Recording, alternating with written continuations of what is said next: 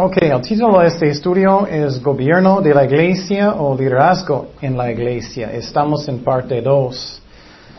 Este es un tema muy importante porque es cómo están uh, pasando las cosas en las iglesias hoy en día. Y un resumen del tiempo pasado, desde el principio Dios quería reinar sobre su pueblo directamente, solamente con personas que están representando a Dios. Y recuerdas, uh, Moisés era uno de ellos. Y él era buen ejemplo la mayoría del tiempo. Y um, también después de él había jueces sobre Israel y después de eso, tristemente, reyes, cuando Israel ya no quería que Dios estaba reinando sobre ellos. Pero Dios siempre quería tener un, se llama teocracia, teocracia. Significa que Él está reinando sobre su pueblo. Y si es un buen representante a Dios, cada cosa Él va a buscar lo que dice Dios y solamente hacer lo que Dios dice. Pero tristemente estoy mirando más y más y más. Muchos pastores y personas en ministerio solamente hacen lo que ellos quieren. O con la palabra de Dios, ellos solamente dicen lo que ellos piensan. Bueno, well, yo creo, sinceramente, no importa lo que es mi opinión. ¿Qué dice la palabra de Dios? Soy nadie. Entonces, eso está pasando más y más y más, y es muy triste que eso está pasando. Y entonces, Moisés empezó primeramente, um, uh, y después, los jueces más después, y hasta que finalmente la gente de- decidieron, queremos un rey como los países del mundo. Y eso está pasando en la iglesia más y más y más. Personas están buscando modelos del mundo en vez de buscar a Dios directamente lo que Él quiere. Y Samuel era muy triste. Él era muy buen juez en el Antiguo Testamento, pero la gente pidieron un rey y eso es lo que pasó en primero de Samuel ocho seis.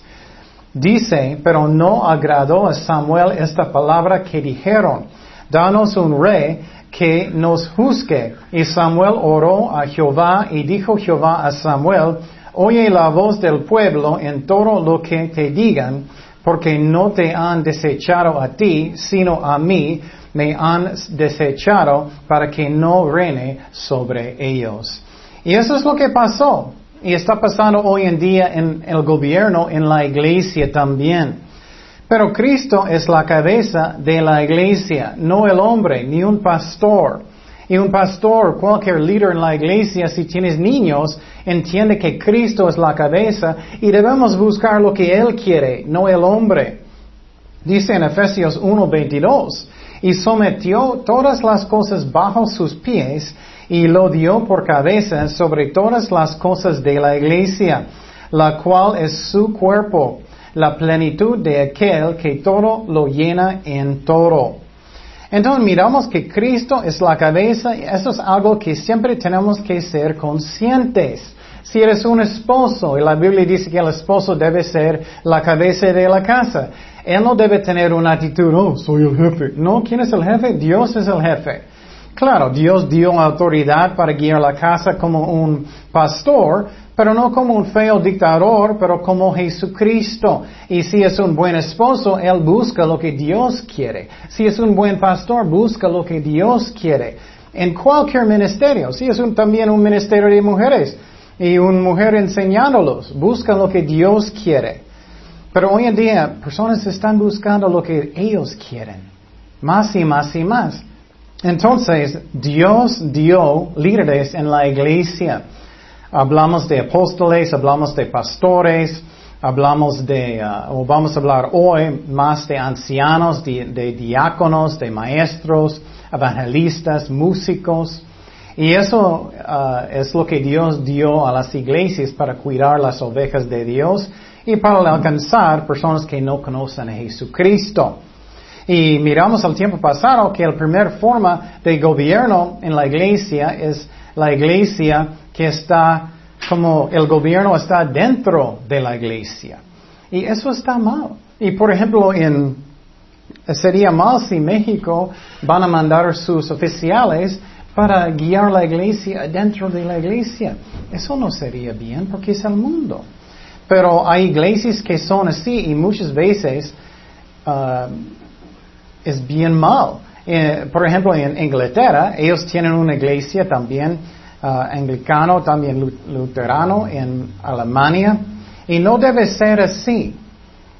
Es que debemos buscar cómo podemos obedecer al gobierno, pero no adentro de las iglesias. No adentro. También miramos el tiempo pasado que uh, uh, otra forma de gobierno en la iglesia es cuando el pastor o el obispo está guiando, obviamente por Dios espero, la iglesia. Y la palabra en griego es episcopos, episcopos. Y entonces, eso está hablando de un pastor que es un representante a Dios y él está guiando a la iglesia como Dios guía. Y quiero decir, esa es la forma que usualmente Dios trabaja en las Escrituras. Tú puedes mirar desde Génesis hasta Apocalipsis. Usualmente Dios escoge un hombre y Dios escoge ayudantes también, pero él guía a este hombre, eso es usualmente como él trabaja. No miras como juntas administrativas en el Antiguo Testamento, ni en los sacerdotes en el Antiguo Testamento, nada de eso. Y hoy en día muchos enseñan eso, a mí eso no es bíblico. Puedes hacerlo, pero a mí eso a mí no es bíblico. Um, Entonces, ese es un ejemplo. Mira lo que dice en primera de Timoteo tres uno. Palabra fiel, si alguno anhela obispado, en griego es episcopos, buena obra desea. Obispado es un pastor o anciano en la iglesia. Y uh, la, la primera forma de iglesia uh, es uno que uh, miramos que eso... que está guiado por el pastor. Y vamos a hablar más de eso, los problemas y cosas que son buenas y cosas que son malas. Pero, por ejemplo, en la Iglesia Católica, eso tiene esta forma mucho. Ellos tienen el Papa y eso, y eso hablamos el tiempo pasado que eso no es bíblico. Y mira lo que dice en Gálatas dos uno. Pero cuando Pedro vino a Antioquía, le resistí cara a cara porque era de condenar.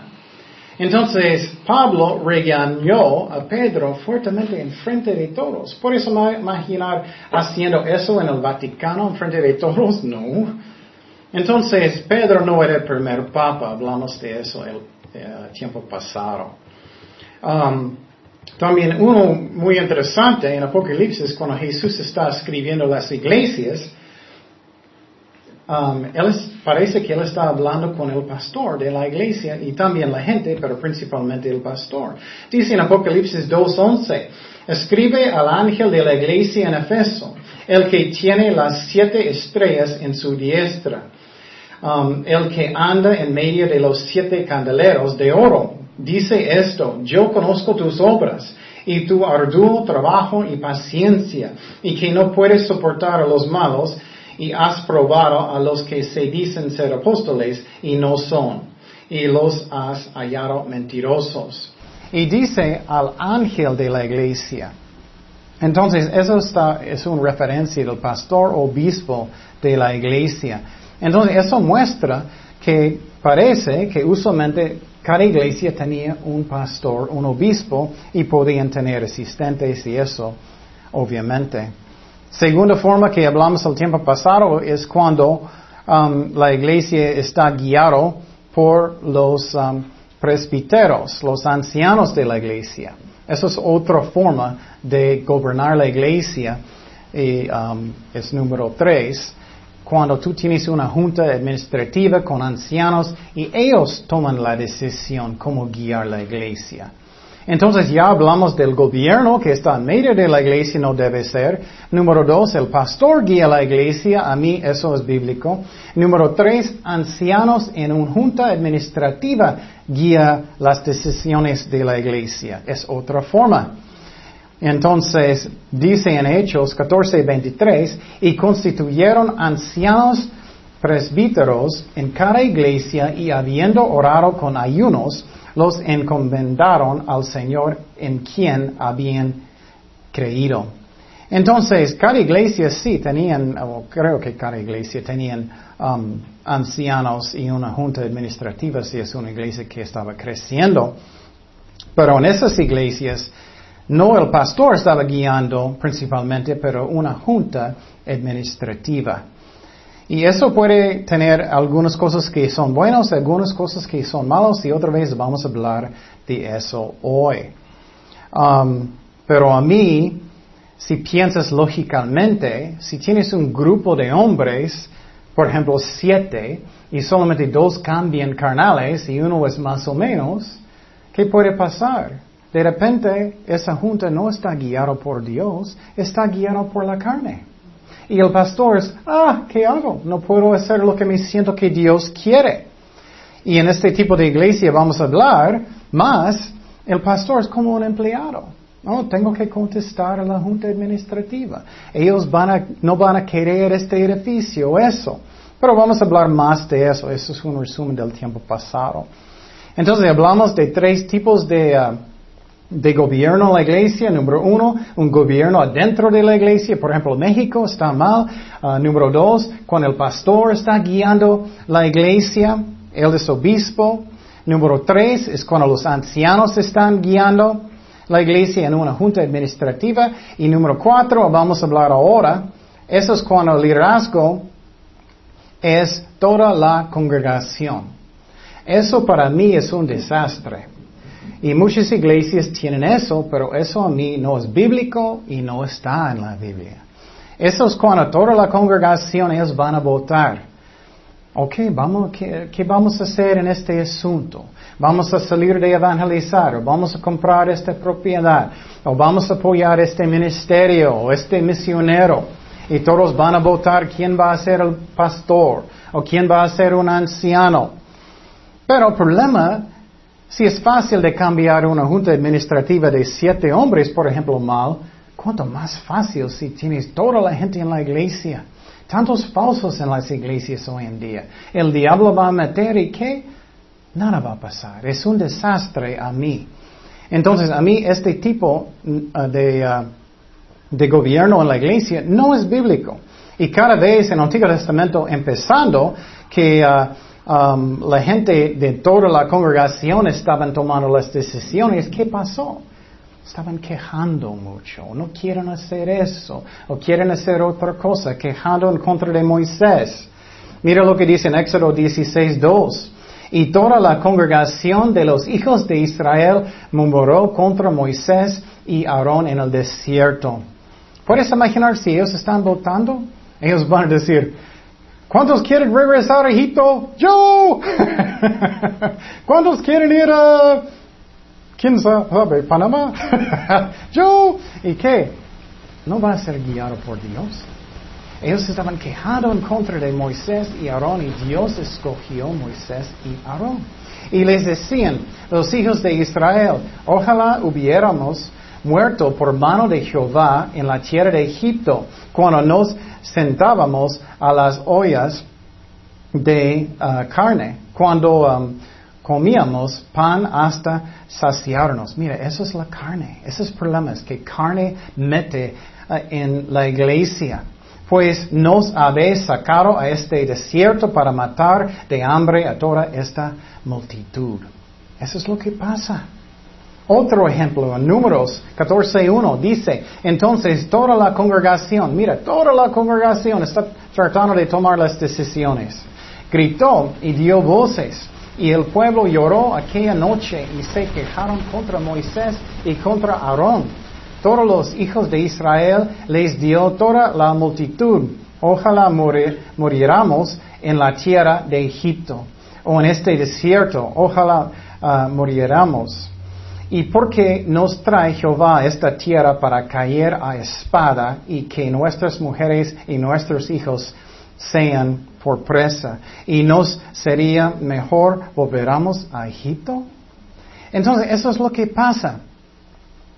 Lo que pasa es que el diablo y la carne meten en la iglesia y ¿qué? Ya no está guiado por Dios, está guiado por la carne o está guiado por el hombre o, o, o el diablo. Otro ejemplo, dice en Números catorce veintisiete, ¿hasta cuándo oiré esta depravada multitud que, que murmura contra mí? Mira, Dios está hablando. Las querellas de los hijos de Israel que de mí se quejan. Wow. Entonces Dios nunca trabaja en esa forma que toda la congregación está votando como una democracia. Eso no es como sirve. Pero muchas iglesias piensan eso.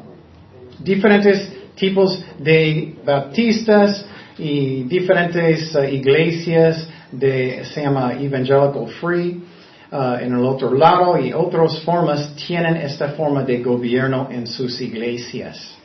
Um, y eso puede ser muy, muy difícil. Puedes imaginar un pobre pastor tratando de ser un pastor en esa iglesia. A mí, él está, well, bueno, voy a, voy a mi trabajo. Y posible alguien está escuchando, lo siento, no quiero ofender, pero ¿cómo puedes hacer lo que Dios quiere? Ok, todos van a votar si vamos a hacer este evento. ¿Cuántos quieren? Y, y, y muchos no son cristianos, o muchos son muy carnales. No sirve, no sirve. Y ellos usan algunos versículos para justificar, y eso es uno aquí. Filipenses uno veintisiete. Solamente que os comportéis como es digno del Evangelio de Cristo, para que, o sea, que vaya a veros, o que esté ausente, oiga de vosotros que estáis firmes en un mismo espíritu, combatiendo aún ánimes por la fe del Evangelio. Eso está hablando de unidad en la iglesia, no está hablando de liderazgo. Está hablando que tenemos que tener el mismo corazón, tenemos que uh, amar y tenemos que perdonar. Pero en este versículo ellos tratan de justificarlo.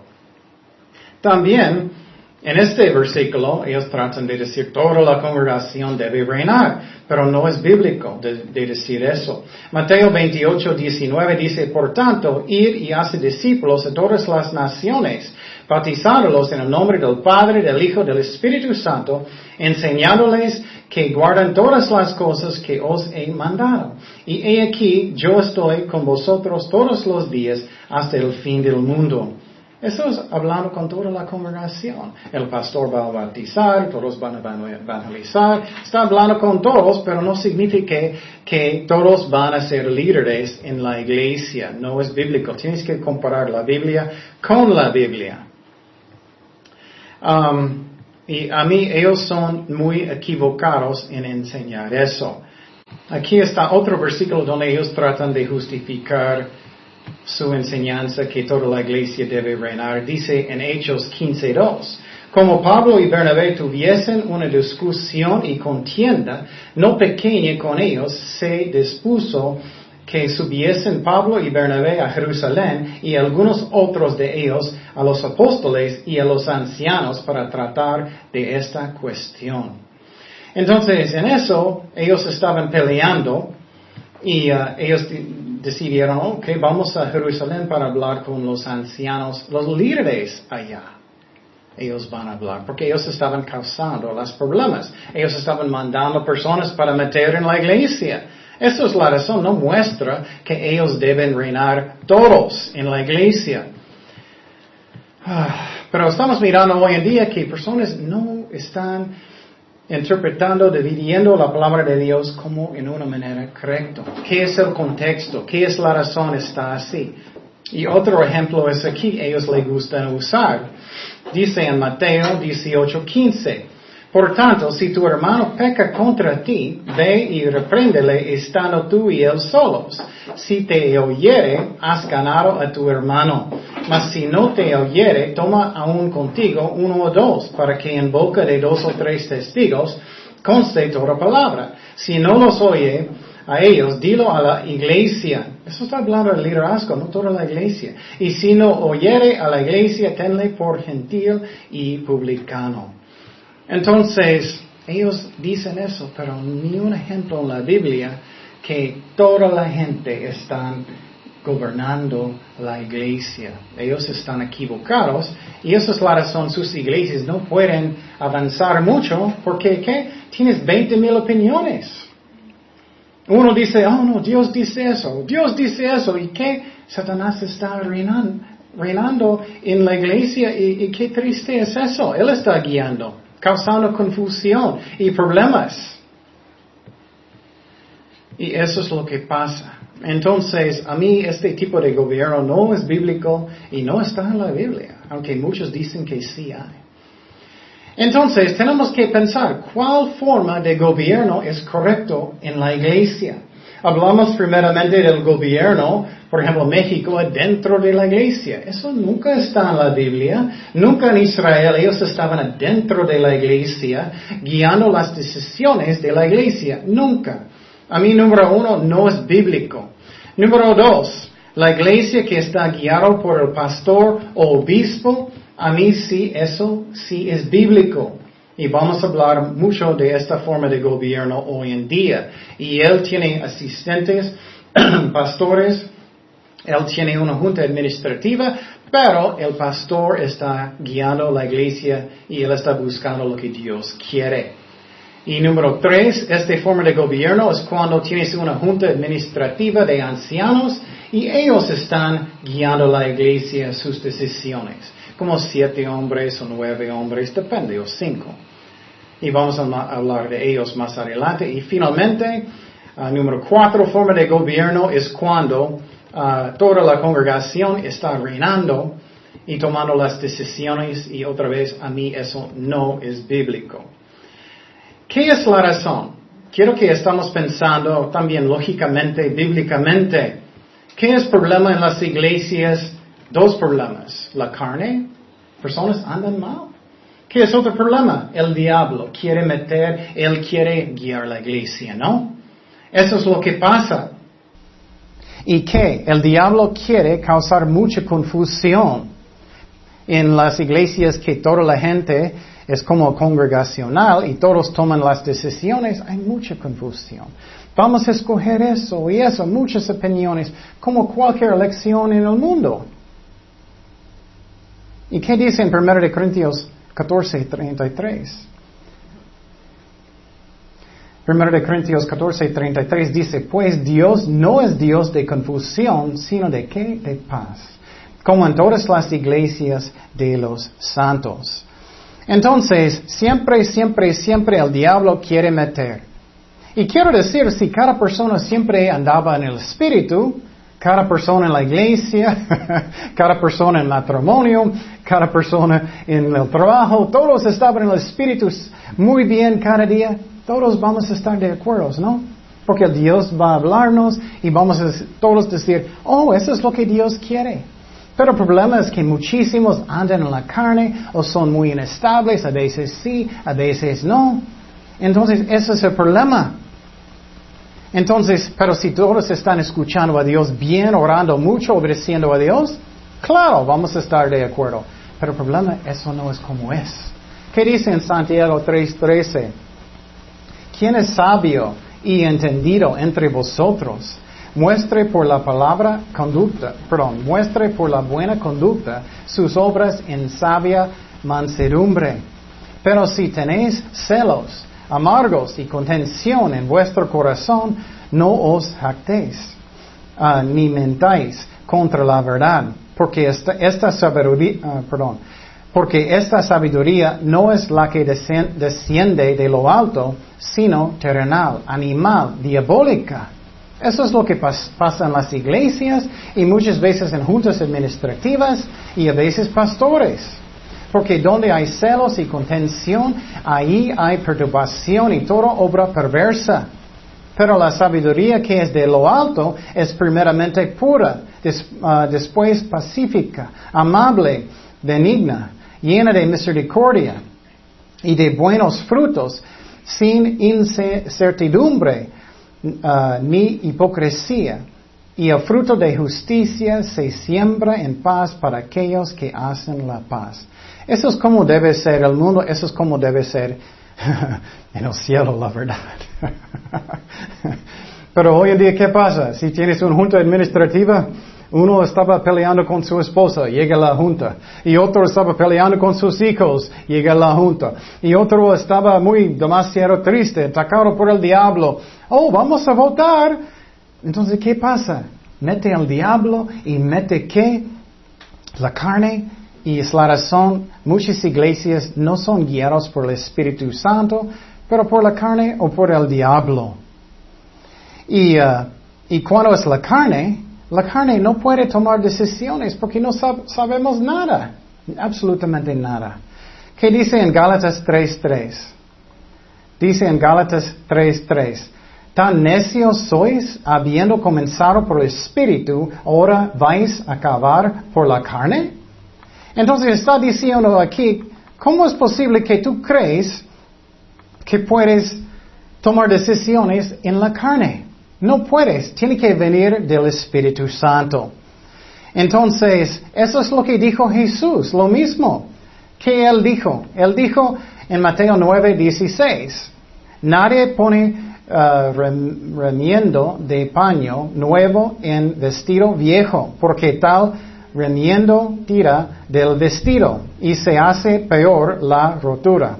Ni echan vino nuevo en odres viejos. De um, otra manera, los odres se rompen y el vino se derrama y los odres se pierden. Mas echen el vino nuevo en odres nuevos y lo uno y lo otro se conservan juntamente. ¿Qué significa eso? Lo que pasa es muchas iglesias, posible Dios estaba usándolos en el pasado. Pero entra la carne, entra el diablo, ellos cambian como el mundo. Hasta que finalmente, ¿qué? Alguien quiere hacer algo del Espíritu Santo y ellos están tratando de poner este um, jugo. Ellos no, ellos echan nuevo jugo dentro de odres. ¿Para qué? ¿Qué? Van a quedar bien. Es, por ejemplo, es la razón muchas veces en denominaciones, ellos cambian mal. ¿Y qué pasa? Eh, Dios necesita levantar una nueva obra para que Él pueda guiar la obra. Pero el problema muchas veces son muy viejos y ellos dicen, eso es como hicimos las cosas en el pasado, o ellos quieren cambi- uh, copiar al mundo, eso está pasando mucho, vamos a copiar al mundo. Muchas iglesias hoy en día están haciendo eso y a mí es tan obvio es la carne y ellos piensan que es espiritual. Que es un ejemplo, muchas iglesias y también en Capilla Calvario ya quieren enseñar a la gente de tomar. El pastor puede tomar, la gente puede tomar. Y escucha música del mundo y puedes actuar muy carnal para alcanzar más almas para Jesucristo. Ellos dicen, es porque no quiero poner más requisitos que es necesario. Es un engaño del diablo. Ellos piensan, para ser más carnal vas a alcanzar más almas. No sirve así. Jesús no hizo eso. Los apóstoles no hizo eso. Ellos están mirando malos falsos pastores como Mark Driscoll, pensando, voy a copiar a él en vez de copiar lo que dice en el libro de Hechos, o lo que está pasando en el libro de Juan, o los evangelios. Y eso es bien triste. Eso no va a pasar, no va a servir. La carne no sirve para nada. Dice en Juan seis sesenta y tres.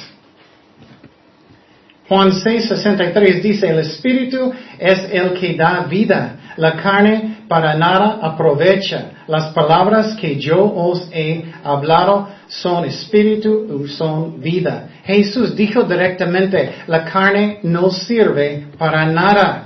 Pero hoy en día personas piensan, oh, vamos a ser más carnales para alcanzar más gente. Vamos a ser como Mark Driscoll y vamos a ser muy, uh, uh, y decir malas palabras, o, o vamos a escuchar música del mundo, o vamos a hacer nuestra propia cerveza en la iglesia, tener clases. Eso solamente produce una iglesia falsa, con mucha gente que son falsos, y a mí estamos en la apostasía, y eso es evidencia de eso. Pero personas son tan carnales, no pueden reconocerlo. Y ellos van a acusarme a mí, oh, tú eres una, una fariseo, porque yo quiero tomar y hacer todo como el mundo. Ay, ay, ay, mira el ejemplo en la Biblia, mira lo que hizo Jesucristo. Él fue a las fiestas para evangelizar, no para tomar. Pablo y ellos, ellos estaban cantando canciones de Dios, no sacando uno de Shakira o los Beatles. Eso me da mucha tristeza. Ellos dicen, ah, tenemos la libertad. No tienes la libertad para tropezar personas. Eso no sirve, la carne no sirve para nada. ¿Y qué es la razón? Dice claramente aquí. Primero de Corintios dos catorce. Pero el hombre natural no percibe las cosas que son del Espíritu de Dios, porque para él son locura, y no las puede entender, porque se han de discernir espiritualmente. Alguien que anda en la carne, o alguien que no está salvado, no puede entender cosas espirituales. En cambio, el espiritual juzga todas las cosas, porque él no es juzgado de nadie, porque quien conoció la mente del Señor, quien le instruirá, mas nosotros tenemos la mente de Cristo. Entonces, ¿qué necesitamos hacer? Predicar el Evangelio y decirlo la verdad. Dice en Zacarías cuatro seis, entonces respondió y me habló diciendo, esta es palabra de Jehová a Zorobabel, que dice, no con ejército ni con fuerza, sino con mi espíritu, has dicho Jehová de los ejércitos. Y también a mí, eh, muchos usan el ejemplo de la, um, la boda, um, cuando Jesús cambió agua al vino. En estos tiempos, vino era la misma palabra por jugo. Y también un señor llegó con él, y tienes que pensar que ellos tenían muchos hijos también allá. Entonces, alguien vino con, uh, con Jesús, diciendo como parecía que él ya tomó mucho. Si vas a leerlo cuidadosamente, un día voy a hacer un estudio más profundo. Pero él dijo, él dijo después que todos tomaban mucho, estaban llenos. ¿Tú crees que si ellos estaban tomando vino real, estaban llenos, que Jesús va a edificar, hacer un milagro de un vino que es jugo putrificado, para que ellos van a tomar aún más? No es bíblico. Y si vas a uh, estudiar en griego, la misma palabra por jugo es por vino. Y un día voy a hacer un estudio más profundo, pero solamente con eso, si vas a leerlo cuidadosamente, él dijo después que ellos tomaban mucho. Entonces, ¿qué? Mark Driscoll dice que él como tiene un bar, él es el jefe del bar, como Cristo es blasfemando a Dios. Esa es una forma de justificar, de emborracharse. Jesús no hizo vino que tenía alcohol. Era vino nuevo, como ellos inmediatamente tienen cuando ellos van a aplastar las uvas. Léelo en su propio tiempo. ¿Y qué? ¿Ellos van a dar todo este uh, vino a los niños también? ¿Qué es eso? No entiendo lógica que personas están usando. No es bíblico. Si estás tratando de hacer una obra en la, en la fuerza de la carne, ¿Qué? ¿Qué pasa? No es real, es falso. Posible vas a tener una iglesia con mucha gente, pero son gente que nunca nacieron de nuevo. Es fruto que es falso. Nunca arrepintieron de sus pecados. Dice en Juan quince dieciséis, no me elegisteis vosotros a mí, sino que yo os elegí a vosotros, y os he puesto para que vayáis y llevéis fruto, y todo vuestro... Y, y vuestro fruto que permanezca, para que todo lo que pidiereis al Padre en mi nombre, Él os lo dé. Entonces, Jesús quiere que vas a tener fruto que va a permanecer, que no va a parecer, desaparecer en un año.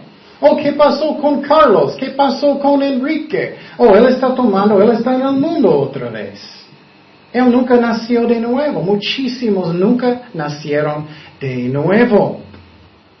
Y entonces, eso es lo que está pasando más y más y más y más. Y me, me da mucho tristeza. Y entonces, ¿qué pasa cuando tú tienes la primera forma de la iglesia? El gobierno, por ejemplo, México, adentro de la iglesia. Ellos no pueden entender cosas espirituales.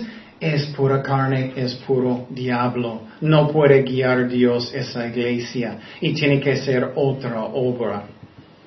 Si estás en el segundo tipo de, uh, de uh, uh, si estás en el segundo tipo de uh, gobierno en la iglesia, es obispo, cuando él está guiando la iglesia. A mí eso es la forma de uh, gobierno a la iglesia que sirve mejor que todos. Y miramos que es episcopos, es el pastor, episcopos. Y vamos a hablar principalmente cómo es el gobierno No en todos, pero la mayoría de los de Capilla Calvario. Es el modelo, es el modelo de Moisés, el modelo de Moisés, y debe ser una teocracia, que el pastor va con Dios y Dios dice lo que él quiere. No significa que Dios no puede hablar con otros miembros, claro, él puede, pero él es el líder de la congregación. Y eso hablamos que es principalmente como Dios trabaja. Uh, él escoge un hombre y ayudantes en la Biblia. Um, entonces vamos a hablar ahora cómo prácticamente funciona un pastor, un pastor. ¿Cómo funciona un pastor? Pero personas van a pensar, ah, ya escuché mucha teología, pero ¿cómo es diariamente? ¿Cómo él maneja la iglesia? Primeramente, otra vez, no quiero ofender a nadie, pero vamos a decir lo que es bíblico. Aquí, un pastor debe ser un hombre, debe ser un hombre. No existe pastores. Es que puedes tomar cualquier título que tú quieres, pero no significa que es lo que tú eres. Yo puedo decir, soy presidente, pero no significa que soy. Dice en primero de Timoteo tres uno, palabra fiel, si alguno anhela obispado, buena obra desea. Pero es necesario que el obispo sea irreprensible, y eso es la clave, marido de una sola mujer. Entonces debe ser un hombre. Uh, porque dice marido de una sola mujer, sobrio, prudente, decoroso, hospedador, apto para enseñar. Pero muchos ignoran este versículo y piensan, oh, voy a ignorarlo. A mí no entiendo eso. Voy a decir sinceramente de mi corazón, no me importa si, si es un, no me importa lo que son las reglas. Tengo muchos años en Cristo, sinceramente, y si Dios escribió que tiene que ser mujeres, está bien, voy a estar detrás de la iglesia. Si Dios quiere que ellas estén encargadas, está bien, pero no es lo que Dios escribió. No me importa, sinceramente. Solamente yo quiero hacer lo que Dios dice. Y es lo que vamos a ver hoy. Um, entonces, el pastor, ¿qué él debe hacer? El pastor, primeramente, no es un empleado de la junta administrativa. Uh, por ejemplo, un, un misionero, alguien siente que Dios está llamándolos para empezar una iglesia, el pastor y su esposa, ellos van a una parte, él es el pastor, ella es su esposa, no pastora. Muchos dicen automáticamente es una pastora, eso es una invención de, del hombre, no significa nada. Um, y hombre, vamos a mirar, hombres no son mejores que mujeres, mujeres no son mejores que hombres, no son. Entonces, Dios escoge un hombre obispo, obispado, para ser el líder de la iglesia. Y si es un buen pastor, él va a tener una actitud de temor de Dios. Voy a buscar a Dios en todo. Es lo que hago yo, espero que nunca voy a cambiar. Yo pregunto cada cosa, cada día, cada consejo, cada vez que estoy hablando con alguien, ¿qué tú quieres, Señor? Si voy a dar consejería a alguien, estoy orando, ustedes no saben, Señor, ¿qué ¿Qué, ¿Qué tú quieres? ¿Qué tú quieres que voy a enseñar hoy? ¿Qué, qué uh, ministerios que tú quieres en la iglesia?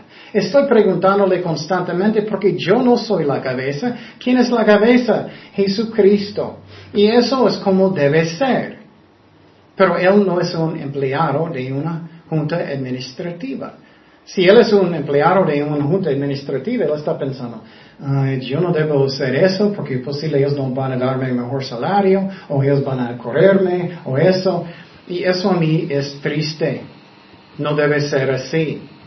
Dice en Efesios cinco veintitrés, porque el marido es cabeza de la mujer, así como Cristo es cabeza de la iglesia, la cual es su, perdón, la cual es su cuerpo. Y él es su Salvador. Así como la iglesia está sujeta a Cristo. Mira, la iglesia está sujeta a Cristo. Eso incluye el pastor. Así también las casadas lo estén a sus maridos en todo. Entonces, el pastor debe buscar lo que Dios quiere. ¿Qué son las responsabilidades principales de un pastor? Bueno, número uno, um, es orar, ya hablamos de eso. Busca lo que Dios quiere. Número dos, él debe enseñar do, doctrina buena a la iglesia. No son sus opiniones. Estoy tan cansado de opiniones de hombres, tan cansado de escuchar cualquier pastor diciendo lo que ellos piensan. No me importa. ¿Qué?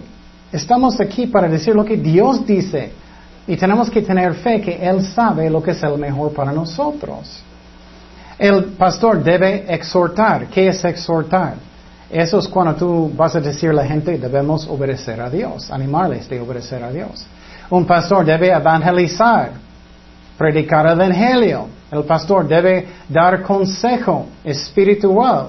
Y otra vez, no con, otra vez, no quiero ofender, pero tenemos que, ¿qué es bíblico? ¿Qué realmente ayuda a la gente?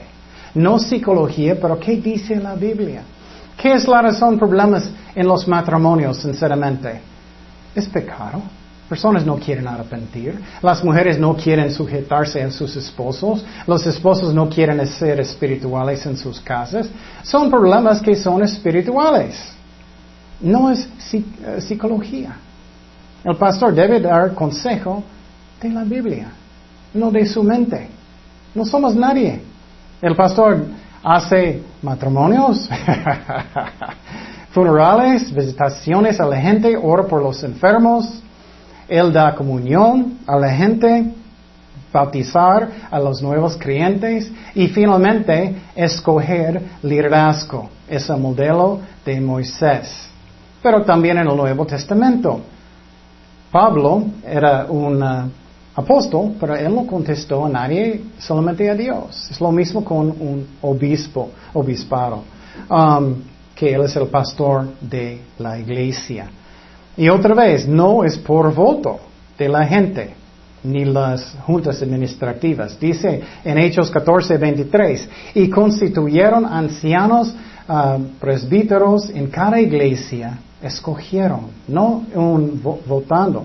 Y habiendo orado con ayunos, los en- encomendaron al Señor en quien habían creído. Y quiero decir, en las Escrituras, los obispos y ancianos, en los requisitos, eso es lo mismo, es lo mismo. Y otra vez, para mostrar otra vez que debe ser hombres. Y otra vez, no quiero ofender, pero estoy uh, mirando tantas iglesias ignorando esos mandamientos. Dice en primera de Timoteo dos once, la mujer aprenda en silencio con toda sujeción, porque no permito a la mujer enseñar ni ejercer dominio sobre el hombre. Entonces no debe tener autoridad espiritual en la iglesia sobre hombres, sino estar en silencio. Y va a dar la razón, porque Adán fue formado primero y después Eva. Esa es la primera razón. Él fue formado primero. Segunda razón, y Adán no fue engañado, sino que la mujer, siendo engañada, encorrió en transgresión, pero se salvará engendrando hijos si permaneciere en fe, amor, santificación con modestia. Y eso significa que no es su salvación de su alma, salvación de la vergüenza de lo que pasó en el jardín con Adán y Eva cuando ella cayó en pecado y habló con el diablo. Entonces, en la iglesia, el liderazgo son hombres. Y otra vez, hombres no son más importantes que mujeres. Mujeres no son más importantes que hombres del corazón. No me importa. Si Dios quiere un pajarito, va a estar encargado. Si Dios dice, ok. Obviamente es no lo, lo que dice la Biblia. Pero Dios tiene su orden en la iglesia. Entonces, en esta forma de la iglesia, el pastor está guiando Dios guiando al pastor, obispado, obispo. Él va a tener también asistentes pastores. Y eso es diferente que las otras formas de gobierno. El pastor debe orar y él va a escoger los ancianos, los asistentes pastores en la iglesia. Y si es un buen pastor, él va a orar mucho y buscar lo que Dios quiere. No solamente quiero a mi amigo porque él es muy amable. En muchas iglesias hacen eso. O voy a poner a mi amigo porque él tiene buen negocio. O voy, eh, ay, tú no sabes las historias que escuché. Voy a escuchar, voy a poner a esa persona porque tiene mucho dinero. O esa persona es muy amable. O, o, o lo que sea. Debes orar por las personas que Dios quiere. Y es muy triste para muchas iglesias, ellos hacen lo que quieren, no tienen temor de Dios y no buscan a Dios. Y me da mucha tristeza, estoy mirando eso más y más y más y más. Entonces, un asistente pastor también se llama un obispo o anciano. Este asistente hace lo mismo que el pastor principal. Solamente um, él está bajo del pastor principal y si el pastor no está, el asistente puede hacer todo lo que él está haciendo, bautizar o lo que sea, pero siempre bajo del pastor principal. Um, y eso, y, y los asistentes y cada persona en la iglesia debe tener una actitud, voy a apoyar el pastor y la iglesia y la obra de Dios. Solamente cuando todos nosotros, y incluye mí, todos nosotros hacemos nuestra parte, que la iglesia crece y la iglesia tiene poder. Dice en Éxodo diecisiete diez, y hizo Josué como le dijo Moisés, peleando contra Amalek. Y Moisés y Aarón y Hur subieron a la cumbre del collado. Y sucedía que cuando alzaba Moisés su mano, Israel prevalecía. Mas cuando él bajaba su mano, él estaba cansado, prevalecía Amalek. Y las manos de Moisés se cansaban. Eso pasó con pastores, mucho. O cualquier ministerio. Tenemos que apoyar a nosotros, cada persona. Porque lo que tomaron una piedra y la pusieron debajo de él y se sentó sobre ella. Y Aarón y Hur sostenían sus manos, el uno de un lado y el otro del otro. Así hubo en manos, en sus manos firmeza hasta que se puso el sol y Josué uh, deshizo a Amalek y su pueblo a filo de espada. Eso es tan importante. Si tienes un buen pastor, buen, buen ministerio, tenemos que apoyarlo. Si tienes malo, no, no debes apoyar maldad. Pero mira este ejemplo tan importante. Solamente Israel y todo el pueblo tenía victoria cuando ellos estaban apoyando, levantando sus manos. Entonces los ancianos es, son escogidos por el pastor principal, no una elección.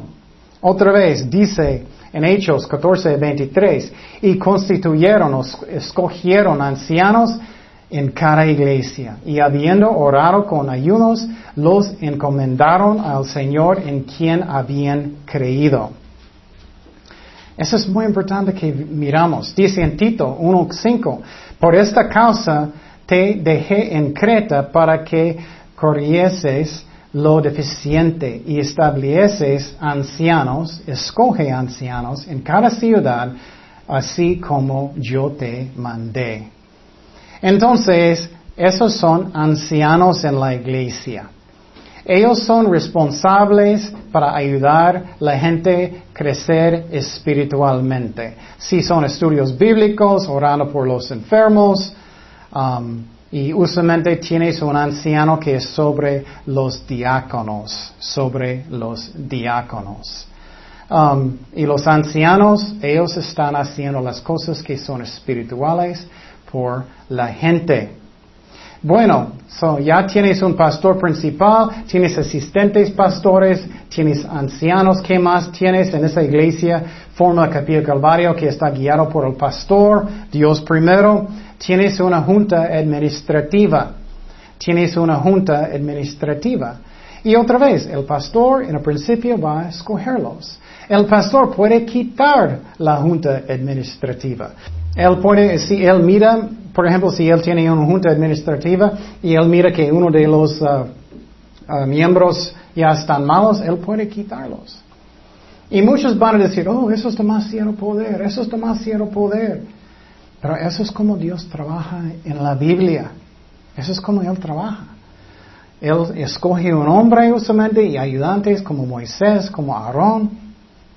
No trabaja con juntas.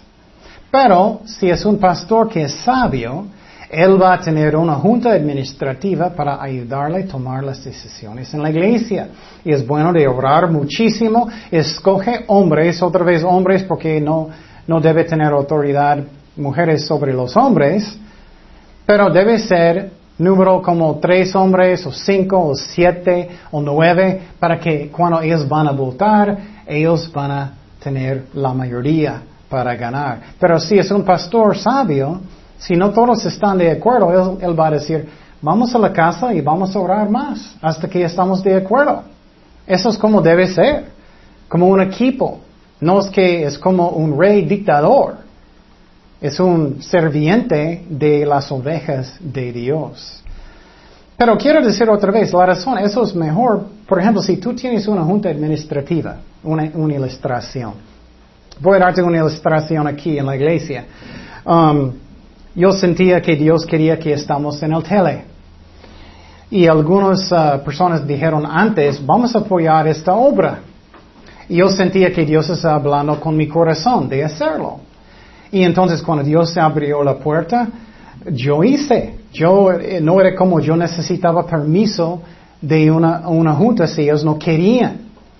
Entonces, ¿pero qué pasó? Las personas que prometieron no todavía no dieron el dinero. Ellos no dieron el dinero por meses, sinceramente, como tres meses.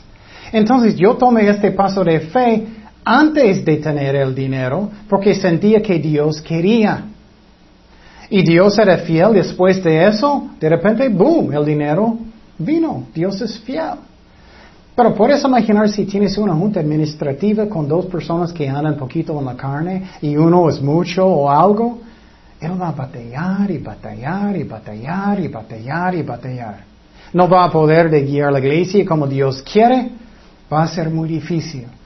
Y claro, puedes tener abusos. Un pastor. Conozco muchos pastores que abusaron su... su puesto, eh, mucho, me da mucha tristeza. Pero puedes imaginar, si tienes una junta administrativa y, y algunos son carnales. Oh, yo quiero poner a mi amigo, uh, apoyar su ministerio porque él es mi amiguito. No es tanto buscar a Dios. O yo quiero apoyar este ministerio, este misionero porque es, es un hermano de mi mamá. O yo quiero pagar este... Uh, por este nuevo edificio, porque yo quiero un buen lugar para mí. Y eso pasa.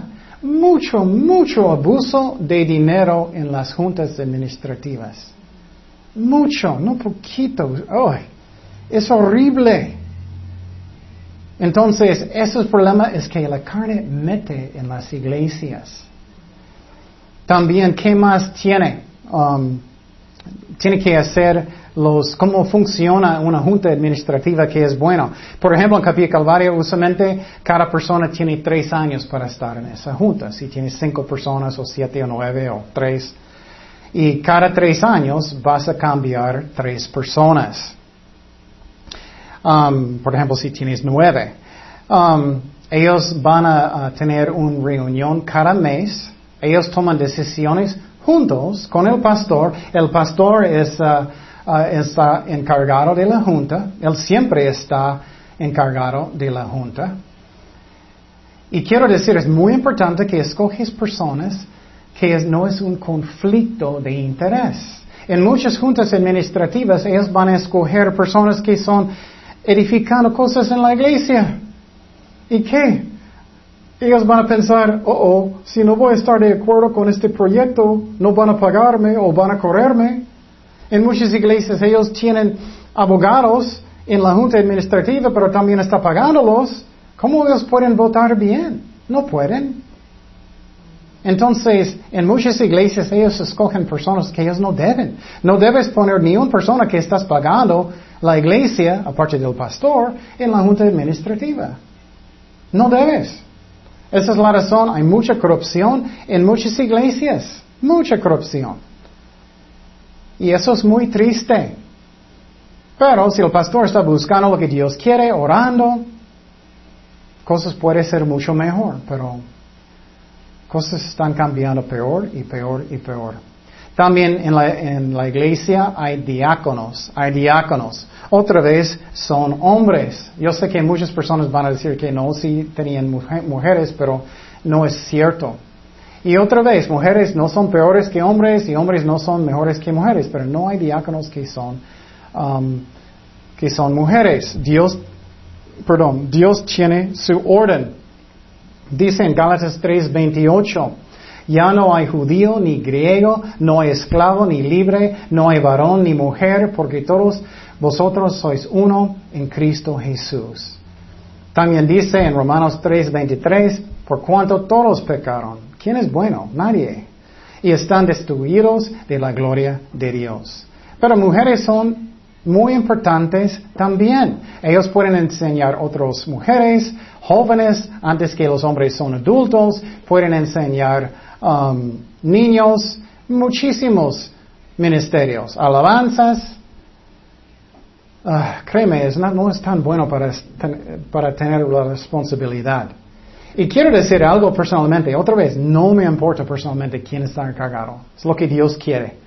Quiero lo que Dios quiere. Pero quiero decir algo también personal. Si yo sé una mujer está, está orando muchísimo, solo en su casa por la iglesia, y sinceramente eso es más importante que un pastor, es más importante que un asistente pastor, es más importante que un evangelista. Tenemos que quitar las cosas del mundo que yo quiero estar encargado y solamente los que están encargados son importantes. No es cierto. El más poderoso ministerio en la iglesia es oración. Es como es. Y tenemos que quitar eso que, oh, no soy nadie. No es cierto. Nadie es nadie. Solamente Dios es alguien. Um, Pero la Biblia dice claramente que debe ser hombres liderazgo en la iglesia espiritual. Dice en primera de Timoteo tres ocho, los diáconos asimismo deben ser honestos, sin doblez, no dados a mucho vino, no codiciosos de ganancias deshonestas. Y en el mismo pasaje dice en versículo once, las mujeres o esposas asimismo sean honestas, no calumniadores, sino sobrias, fieles en todo. Y después está hablando de diáconos, sus esposos. Los diáconos sean maridos de una sola mujer. Otra vez, marido de una sola mujer. No puede ser más clarito. Y que gobiernan bien sus hijos, sus casas. Porque los que ejercen bien el diaconado ganan para sí un grado honroso y mucha confianza en la fe que es en Cristo Jesús. Y quiero decir que muchos usan este versículo para justificar, para tener diáconos que son mujeres. Ellos usan este versículo mucho, Romanos dieciséis uno. Os recomiendo además nuestra hermana Febe, la cual es diaconisa. Y en español ellos traducen diaconisa, aunque no es. Eso está mal traducido. En griego es diáconos. De la iglesia en Grecia que la recibáis en el Señor como es digno de los santos y que la ayudéis en cualquier cosa que necesite de vosotros, porque ella ha ayudado a mucho a mí mismo. Mira, ella es muy importante, pero ella no es un diácono. Ella no es diaconisa, aunque dice eso. Mira en el griego. Eso significa que diácono, diáconos, serviente. Significa serviente. Y solamente en el contexto tú puedes saber si está hablando de una oficina oficial en la iglesia. ¿Me explico? En el contexto aquí no puedes ver que ella tiene algo oficial en la iglesia. Miramos el pasaje antes en Timoteo que está hablando de los diáconos y sus requisitos. Eso obviamente está hablando de una oficina en la iglesia. Y también no busca títulos. Es que muchas personas cuando ellos finalmente tienen un título, ellos cambian. Oh, soy importante. Pero mira este pasaje aquí. Dice en Mateo veinte veintiséis. Mas entre vosotros no será así. Jesús está hablando. Sino que en que quiera hacerse grande entre vosotros, será vuestro ¿qué? Servidor. Eso es la misma palabra en griego que es diáconos, y no dice diaconisa aquí, dice servidor. Entonces, cuando está hablando de Febe, está hablando que ella era muy buen servidor. Eso sí es cierto, pero nunca muestra que era, ella era un diácono.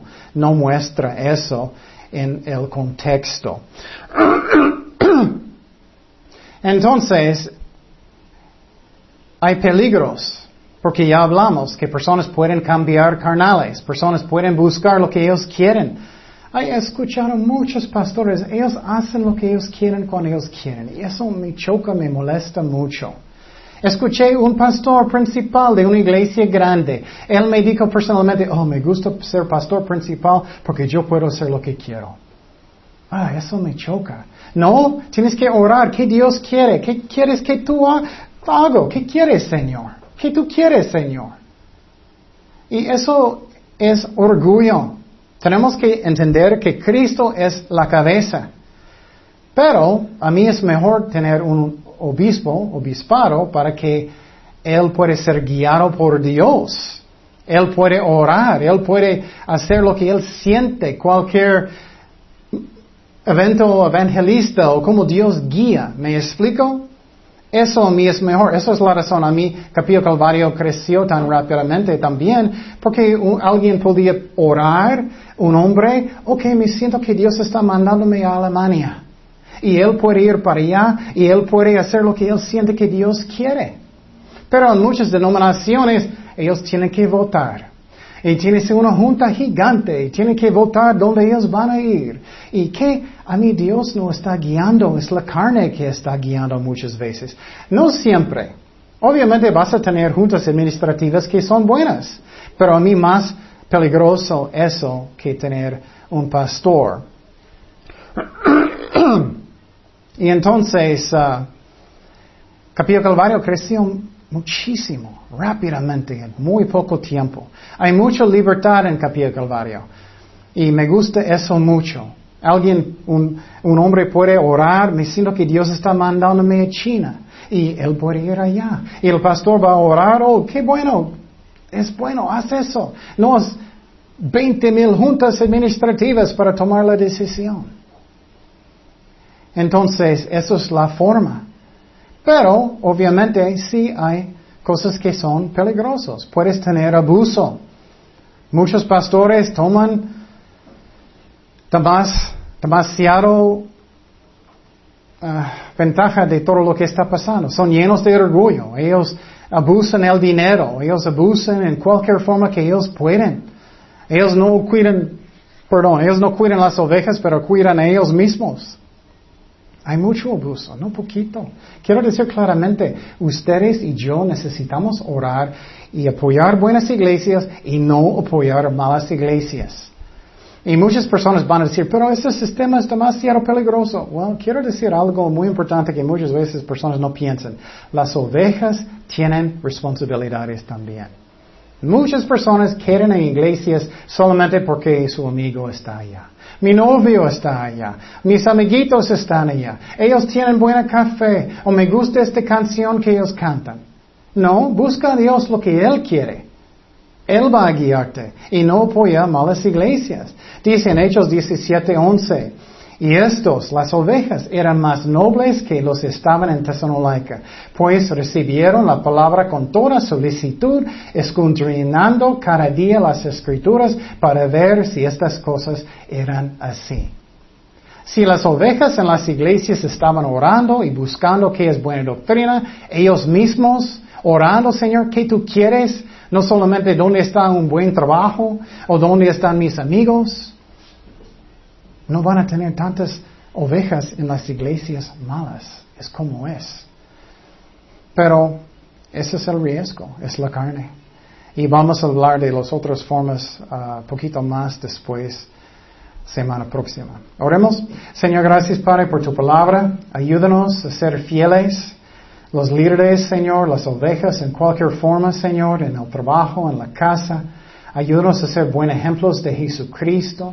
Guíanos, Señor, siempre en su voluntad. Ayúdanos a escuchar su voz, ser fiel. Ayúdanos a glorificar tu nombre. Ayúdanos a tener temor de Dios, que tú eres la cabeza, no nosotros.